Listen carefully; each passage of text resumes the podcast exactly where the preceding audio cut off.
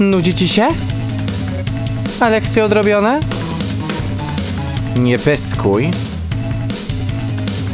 Bum dzieciaczki, twoja stara nadaje. Bum dzieciaczki, to ja, twoja stara matka, której nigdy nie mieliście i mieć nie chcecie. Hej, hej, cześć, witam, czołem, uszanowanko. Tu, na falach podcastu, twoja stara nadaje. Fajnie jest do was nadawać, fajnie jest, że tego słuchacie, więc bardzo, bardzo wam dziękuję za dobre słowa, za udostępnienia i w ogóle za to, że jesteście. Zanim zacznę, zanim zacznę, to wrzucę taką szybką erratę do poprzedniego odcinka, tego odcinka o wirusie HIV. Mówiąc o AIDS, zastosowałem taki skrót, mówiąc, że umiera się na AIDS. To jest błąd, mój błąd. To znaczy, że umiera się w wyniku AIDS na zakażenia oportunistyczne lub inne choroby towarzyszące. Kto nie słuchał tego mojego poprzedniego odcinka, to bardzo Was zachęcam. Jest to taka moja osobista historia, ale potem, kiedy rozmawiałem z, z Wami, w wielu rozmowach okazało się, że to nie tylko ja tak miałem. Temat wirusa HIV na pewno jeszcze tutaj powróci, bo są osoby, z którymi chciałbym na ten temat porozmawiać, oddać przestrzeń na ich doświadczenia i ich wiedzę w tym temacie. Tyle w sprawie poprzedniego odcinka. Pamiętajcie to, co przed chwilą powiedziałem w odniesieniu do tego poprzedniego odcinka. A teraz, przechodząc do części głównej, jak zawsze na okrągło startujemy. Znacie mnie. Wiecie, że kocham robić długie wstępy i wywody. Robię to pewnie przy każdym podcaście, a ten, kto ogląda Twój drag brzmi znajomo, wie, że zawsze rozpoczynam od obietnicy, że będę zwięzły i zwarty. A potem trzy godziny później zadaję Wam to pytanie, o, mam nadzieję, że nie przedłużam. Więc mam nadzieję, że dziś będę zwarty, będzie szybko, oczywiście jakby możliwie szybko, bo to jestem ja, wiadomo. Dziś odpalam zapowiadany pierwszy odcinek cyklu, który pojawi się w tym podcaście. To jest taki cykl Twoja stara na topie, gdzie opowiadam o swoich ulubionych top, najbardziej wśród top 5 ulubionych, przenajwspanialszych przedsięwzięć kultury, sztuki, życia społecznego, życia kulturalnego. Ogólnie opowiadam o tym, co lubię, co kształtowało moją wrażliwość, co ma związek z moim dragiem. W tej serii będę publikować jakieś swoje osobiste spojrzenia na to, jak korzystam z kultury, jak ją czytam, jakie książki czytam, jakie filmy oglądam, jakie kategorie używam do tego, żeby opowiadać o tych wydarzeniach, o tych filmach, o kulturze. I ta seria to jest taka seria, gdzie poznacie nie tylko te dzieła, o których będę wspominać, ale też dowiecie się więcej o mnie, o dragu, o starej, ale też dowiecie się więcej o tym łysym chłopaku z wąsem w okularach, który pomalowany wmawia wam, że jest waszą matką. Czyli po prostu o mnie, czyli o starej i o Piotrze. Po prostu o nas. Format ten wystartował jako miniserial na VOD Outfilm Plus. Tam zrealizowałem cztery takie krótkie odcinki. Tam jest na przykład o dragowych filmach, o teoriach spiskowych, to nie jest mój ulubiony odcinek, o yy, dragowych piosenkach i o dokumentach LGBT. Yy, jeżeli interesuje Was ten cykl, no to zachęcam do tego, żeby tam skoczyć, zarejestrować się na Outfilm Plus i oglądać. No, to co? Jesteśmy gotowi, jesteście gotowi, jesteście gotowe na ten pierwszy podcastowy odcinek Twoja stara na topie? To co? Dżingiel. Twoja stara na topie, je, je, je, je, je, je, je, je.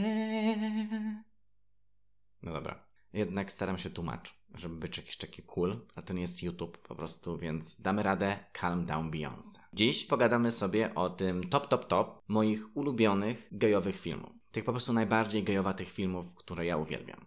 W sensie, one nie muszą być najbardziej gejowate, ale tych, które ja uwielbiam, bo moim zdaniem są one super gejowate. Dziś wybieram tylko gejowskie kino i to będą tylko filmy fabularne, opowiadające o homoseksualnych mężczyznach lub robione przez homoseksualnych mężczyzn. Wiadomo, jakby w filmach tych krzyżują się też inne wątki, inne motywy, inne literki z alfabetu LGBT+, ale przyjdzie taki czas, gdzie będę odkrywał swoje ulubione filmy czy seriale lesbijskie z głównym wątkiem transpłciowym, czy też kino queerowe. Na to wszystko przyjdzie czas, będę o tym wszystkim opowiadać, a dziś, dziś opowiadam o kinie gejowatym, o gejowskim kinie.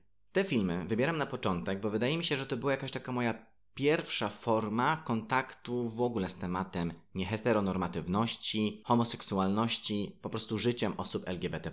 No i oczywiście ja kocham kino. Jako nastolatek oglądałem we wtorki, każdy wtorek, Grażynę Torbicką, jej program Kocham Kino na kanale drugim Telewizji Polskiej. Do kina gejowskiego podchodziłem z, z taką rezerwą. Musiałem do niego dojrzeć. Trochę się go wstydziłem, trochę go pożądałem, tych opowieści o mężczyznach, którzy są podobni do mnie. Szukałem tego poczucia e, identyfikacji z kimś w momencie, kiedy sam jestem tym młodym chłopakiem siedzącym głęboko w szafie. No, jakby te filmy były dla mnie ważne. Szukałem tych wątków w filmach czy telewizji, tych tematów, chociaż, no, jakby ta moja homoseksualność była tym ukrytym sekretem. Kiedy pojawiały się wątki homoseksualne w telewizji, no to naprawdę tęczowe światło z telewizora leciało prosto na mnie. To ja miałem wrażenie, że to jest zawsze o mnie. Lata mijały i z VHS-ów przeniosłem się na DVD. Potem kolejną erą było oglądanie filmów z torrentów, pożyczanie ich oczywiście z torrentów. Potem pojawiły się platformy streamingowe, no i wreszcie cały dostęp do tych filmów z bardzo różnych zakamarków świata. Mieszkając i wychowując się w Zgorzelcu, miałem dostęp naprawdę limitowany mm, do kina. Były dwa kina, jedno małe studyjne, które grało nieregularnie, a drugie, które serwowało mnóstwo filmów raz w tygodniu, w weekendy i były to filmy po prostu taka amerykańska papka albo polskie filmy. Nie oglądałem nic innego. Cała reszta to były seanse telewizyjne, a w kino Kino przynosiło mi Grincha, Świąt nie będzie w marcu, albo Nigdy w życiu, albo Miss Agent 2. Ta krótka, zamknięta w pięciu tytułach, osobista historia filmów gejowskich to chyba taka opowieść o drodze do akceptacji siebie, innych, otwarcia na doświadczenie innych osób, otwarcia na szczęście i życie jako otwarta osoba LGBT. Wymieniam filmy w chronologii. W chronologii tak, jak je oglądałem i staram się przypominać, jakie emocje mi wtedy towarzyszyły i dodać do siebie komentarz z tego, gdzie jestem teraz, 15 stycznia 2001 roku. 2021 roku. Więc gdzie ty masz web?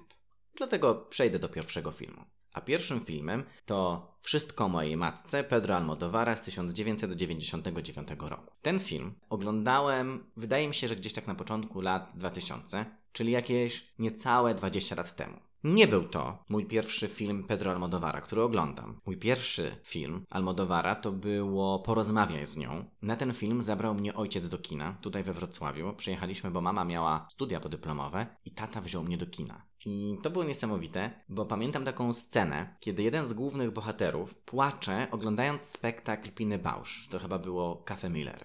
I podobna sytuacja wydarzyła się w kinie. Zauważyłem, że mój ojciec jest wzruszony, no i pojawiła się nawet łza. Wydaje mi się, że to wspomnienie jest jakieś takie bardzo intymne. I że nigdy później nie wierzyłem w to, że chłopaki nie płaczą, no bo przecież ja płaczę, no ale też mój tato płacze. Hmm. No ale jak zawsze, dryfuję. Tu ma być o wszystko mojej matce, a ja mówię o moim ojcu. Ten film, Wszystko mojej matce, to jest jakaś taka bardzo pokręcona, luźna adaptacja tramwaju zwanego pożądaniem Tennessee'ego Williamsa, który naprawdę inspirował wyobraźnię hiszpańskiego reżysera. Ten film jest historią Manueli, której syn ginie potrącony przez samochód na ulicy. Matka wyrusza w podróż z Madrytu do Barcelony, by odnaleźć ojca swojego syna i opowiedzieć mu o tej tragedii. To, to są tylko jakieś takie zręby fabuły bo wszystko o mojej matce to jest naprawdę bardzo gęsty film, taki postmodernistyczny. Sklejają się w nim przeróżne motywy, jakieś autotematyczne motywy, pojawiające się wątki transpłciowości, aktorstwa, z filmu, teatru. To jest bardzo, bardzo, bardzo gęsty, gęsty film. Te wątki, inspiracje, płaszczyzny, absurdu i powagi, to to wszystko miksuje się ze sobą. Moją ulubioną sceną w tym filmie to jest taki moment, ta scena, kiedy podczas nieobecności aktorki transpłciowa y, garderobiana Agrado wychodzi do publiczności zabawiać ją, y, żeby kupić trochę czasu. I opowiada ona swój monolog, taką anegdotę o własnym życiu, o tym, ile kosztuje ją naturalność, ile kosztuje ją bycie sobą. Wylicza wszystkie sumy operacji korekcji, którym się poddała. Implanty piersi, piłowanie szczęki, laserowe usuwanie włosów. Ile musi zapłacić za to, żeby być kobietą, którą jest? Estetyka Almodovara, która bardzo mnie uwiodła jako nastolatka, myślę, że przykleiła się ze mną na długo. Ale nie wiedziałem jeszcze nic wtedy o kampie, o kiczu i o ich teoriach. Oglądając te filmy, czułem, że ja należę do tego świata. Świata pewnej emocjonalności, która jest dla mnie prawdziwa. Moje poczucie odmienności jakaś potrzeba wolności, to wszystko było w tych filmach. Oglądając wszystko mojej matce, niedużo wiedziałem o Almodowarze, o tym kim jest, o tym jakie są jego filmy, ale czułem, że gdzieś dzielimy coś więcej niż tylko wspólne imię. Od Almodowara zaczęła się też moja duża fascynacja kinem. Zacząłem kupować magazyny film i kino. To był jakiś taki 2004 rok i te magazyny wtedy, poza Filmwebem, były dla mnie jedynymi źródłami informacji o filmach. Przypominam, ten zgorzelec, jedno kino. Yy, to spotkanie z hiszpańskim reżyserem w momencie mojego dojrzewania, dojrzewania też do mojej seksualności, wydaje mi się, że było ważne. Nie sądziłem jednak, że wpłynie on bardzo mocno na moje życie, no a jednak ten postmodernizm, estetyka kampu, powaga i smutek zostaną ze mną na, wydaje mi się, że długo. No, tak naprawdę bardzo długo. No, wydaje mi się, że do dziś. Kolejnym filmem, który wywarł na mnie wpływ, jest Tajemnica Brokeback Mountain Angali z 2005 roku. Wydaje mi się, że ten film to jest takie moje prywatne hollywoodzkie arcydzieło. Pewnie jest ich więcej, ale w tym upatruję czegoś takiego szczególnego.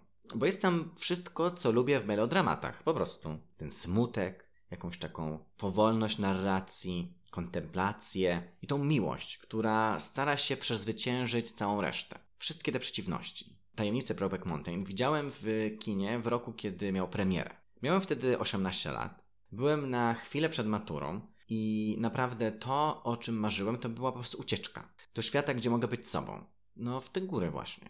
Film Angali oparty jest na krótkim opowiadaniu Unpro. Jest to historia dwóch dziewiętnastolatków, którzy poznają się na pracy sezonowej, wypasając owce, Enista Delmara i J.K. Twista. Oni poznają się w 1963 roku i zakchują w sobie. Film opowiada o trwającej 20 lat relacji, ich y, wspólnej tajemnicy, ich miłości, ich ogromnej miłości, dramatycznych rozstaniach i powrotach.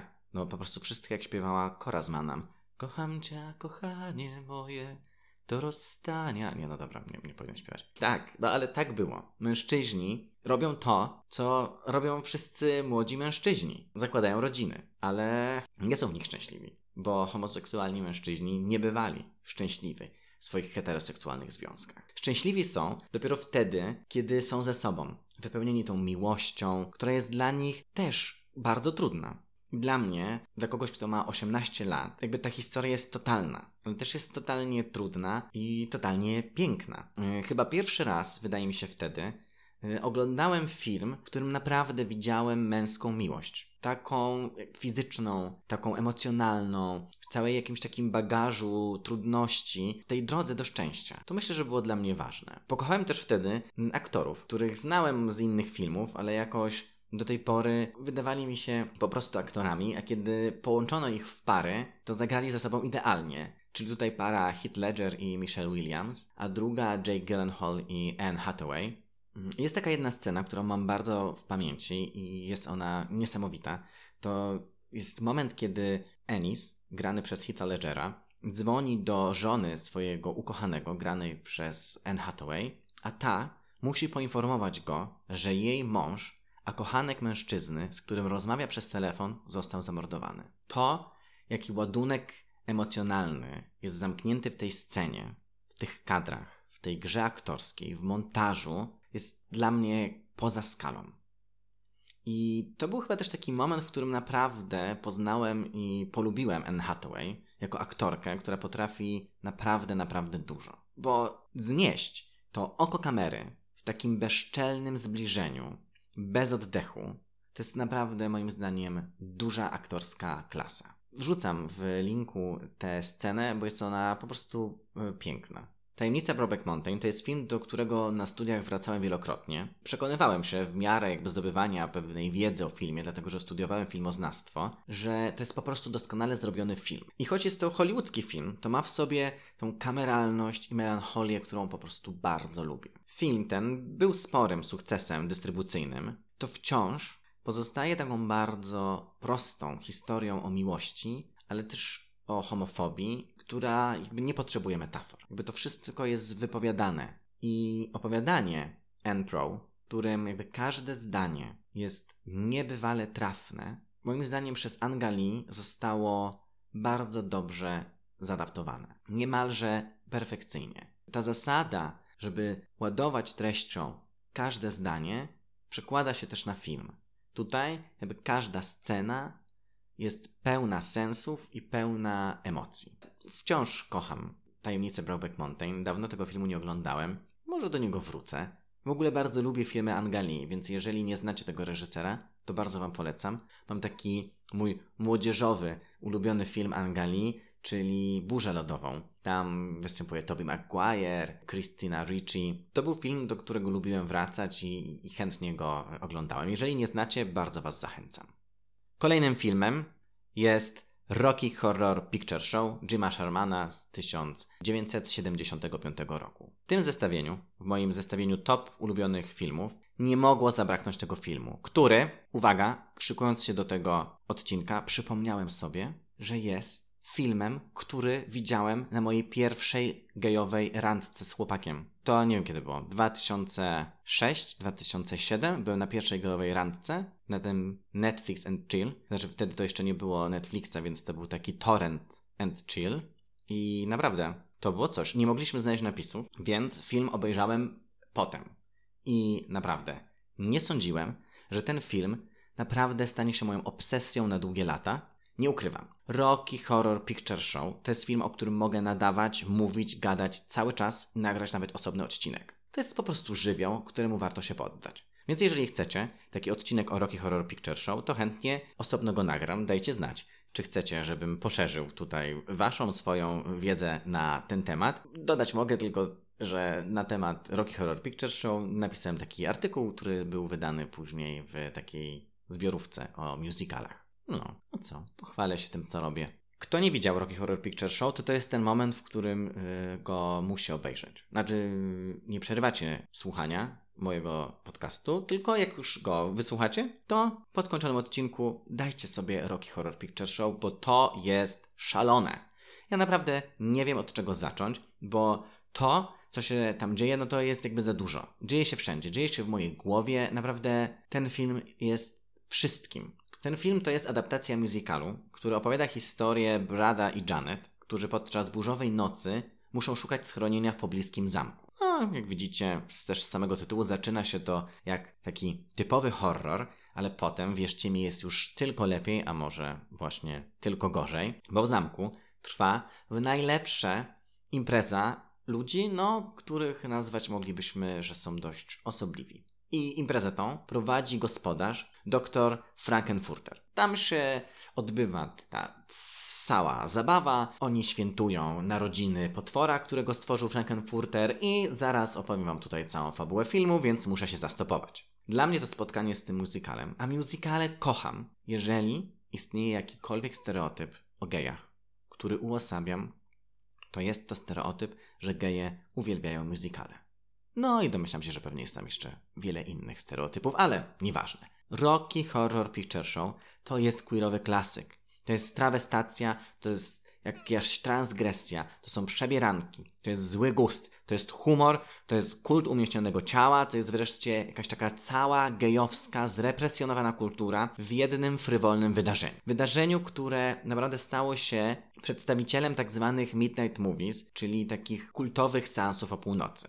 I wydaje mi się, że ten film wciąż nie zszedł z afisza od momentu swojej premiery. Wciąż można brać udział w jego seansach i to w tych seansach właśnie kultowych, tych midnight seansach, które naprawdę jakby były takim ogromnym wyzwoleniem, bo pozwalały wyzwolić się z tego y, fotela w kinie czy w teatrze, gdzie ogląda się y, spektakl. Temu filmowi towarzyszy cały taki performance dookoła. Ludzie przebierają się za bohaterów z filmu, odgrywają konkretne sceny, stają przed ekranem, rzucają ryżem, papierem toaletowym, wcinają się w teksty bohaterów, które padają z ekranu. To jest naprawdę bardzo duże. To jest wyzwolenie, ale to też jest wyzwolenie seksualności, wyzwolenie tożsamości. Dla mnie Rocky Horror Picture Show zaprowadził w te rejony takiego wyzwolenia też głowy z pewnych norm akademickich, takiego też zainteresowania się kampem i jego teorią, ale też taką praktyką kampu, bo oto moja praca magisterska oprawiona była na przykład w Różowy Plusz, a pracę magisterską pisałem o kampie właśnie. Myślę, że yy, z tego filmu korzystam bardzo. wciąż z niego korzystam i że on też w jakiś sposób ufundował mój drag. To zrozumienie performatywności płci, pewnych transgresji i mój pierwszy numer solowy to był numer inspirowany Rocky Horror Picture Show narodzinami potwora, tym monologiem Frankenfurtera w laboratorium i właśnie tym momentem stawania się potworem, którym jest Frankenfurter, czy też inna twoja stara. Moją ukochaną sceną z filmu, którą tutaj podlinkuję, oprócz pewnie wszystkich w tym filmie, jest taka scena, kiedy wszyscy bohaterowie spotykają się w laboratorium i są zszokowani swoją obecnością w nim. Po prostu to jest taki popis takiego bardzo złego aktorstwa. Kocham to, wrzucam taką scenę yy, w linku, która trwa godzinę. Dajcie sobie. Jeżeli to Was nie przekona do tego, że to jest najlepszy film, jaki możecie w życiu obejrzeć, albo na pewno w ten weekend, to już nie wiem, co Was przekona. Okej, okay, ja się nakręcam, bo tak to ze mną jest, a odcinek miał być krótki. Dlatego przechodzę do kolejnego filmu, czyli Klatki dla ptaków Majka Nicholsa z 1996 roku. Wiem, ten film jest remakiem filmu francuskiego. Ale dla mnie amerykańska wersja tej opowieści jest po prostu mistrzowska. Ale może też dlatego, że ja po prostu wiele bardziej lubię kulturę amerykańską. I szczerze, wydaje mi się, że w tym zestawieniu nie ma bardziej gejowatego filmu. W sensie takim rozumieniu gejowskości jako emfazy, przegięcia, strojności, humoru, powagi, ale też takich zagadek typu qui pro quo, kto jest kim, gdzie jakby ten żart polegający na tożsamości czyjejś jest podkręcony. I to też jest w jakiś sposób, wydaje mi się, takie pedalskie, że zadajemy sobie to pytanie, że lubimy plotkować na ten temat, że myślimy o tym, kto jest gejem. Na przykład, nie wiem, w polskim rządzie, kto lubi jeździć do e, San Francisco. To jest, wydaje mi się, być bardzo właśnie takie gejowate. I to wszystko, ta cała kultura materializuje się w jednym filmie, ale tak naprawdę materializuje się w jednym tytule, bo ta klatka dla ptaków to jest jakieś wydarzenie świata filmu, teatru, musicalu. Klatka wariatek to jest tekst sztuki teatralnej, który ufundował zarówno film Klatka Szaleńców, ten francuski, oraz amerykański Klatka dla ptaków. Ale w 1983 roku na bazie tego tekstu powstała Klatka Wariatek, musical, który skomponował Jerry Harman, a scenariusz napisał do niego Harvey Firestein. No i to są po prostu ikony, ikony, ikony, ikony, ikony amerykańskiej gejowskiej kultury.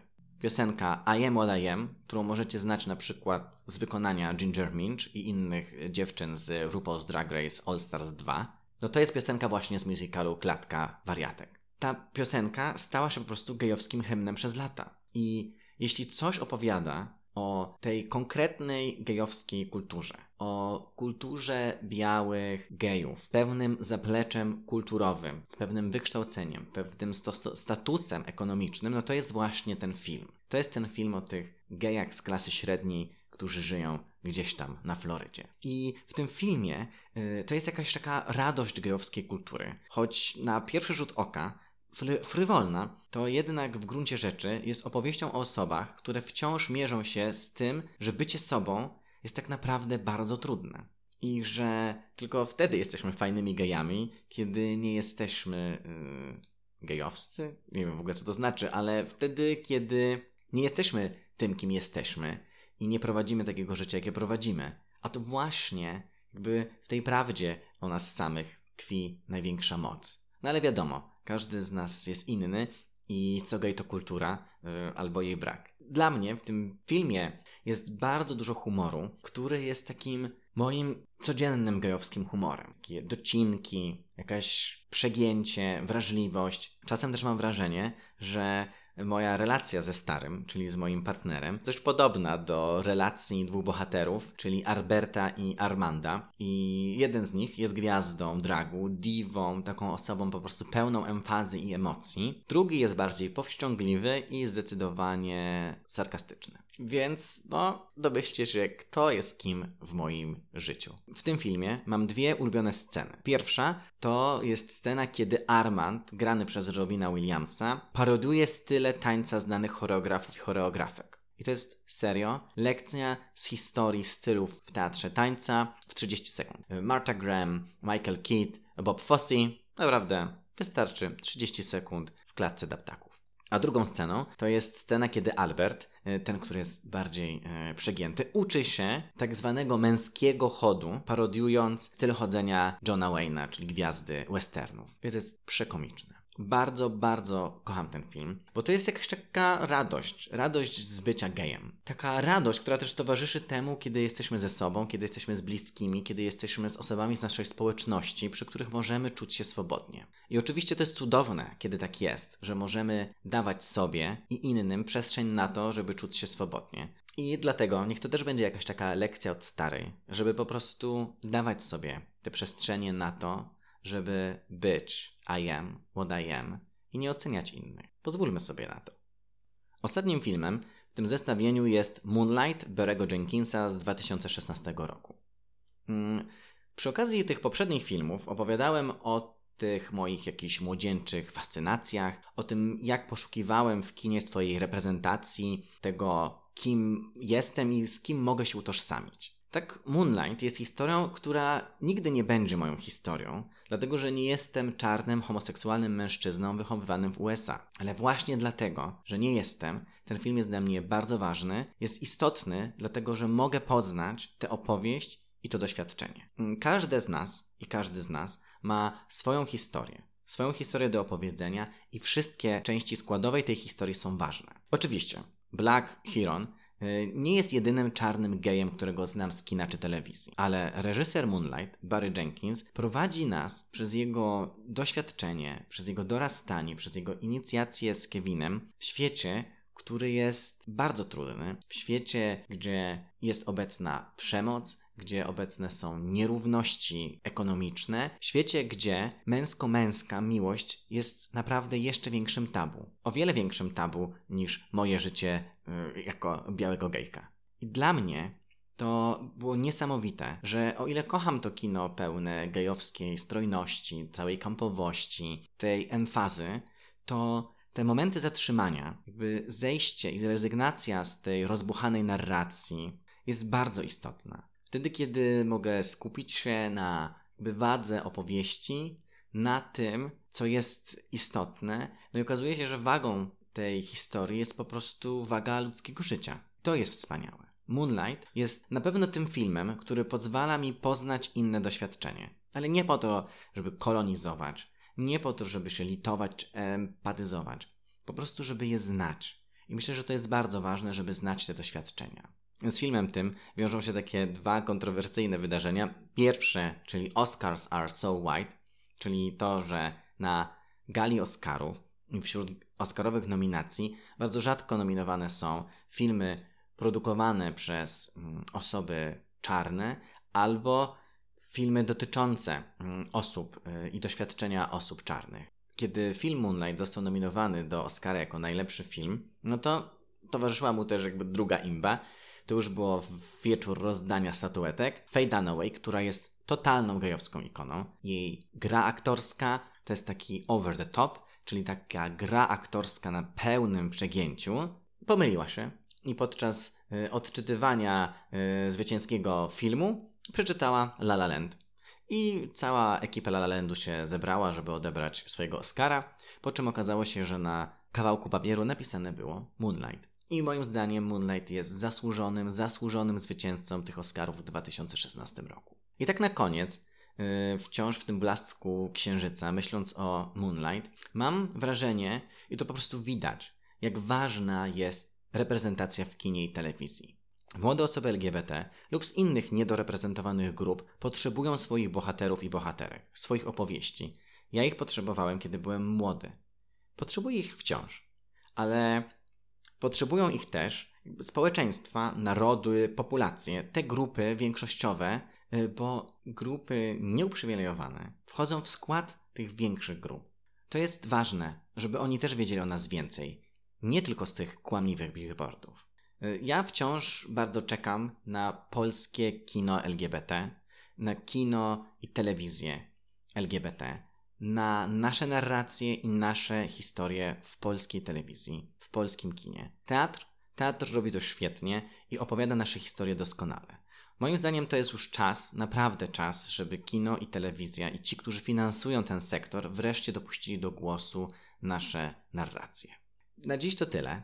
Bardzo się cieszę, że wysłuchałyście i wysłuchaliście tego odcinka. To była inauguracja tego formatu Twoja stara na topie. Będą się pojawiać następne odsłony. A teraz bardzo Wam dziękuję, jeżeli się Wam coś podobało. Jeżeli uważacie, że warto podzielić się tym odcinkiem, to moją prywatną, gejową historią kina udostępniajcie. Bardzo Wam za wszystko dziękuję i do usłyszenia w następnym odcinku podcastu Twoja stara nadaje już za tydzień.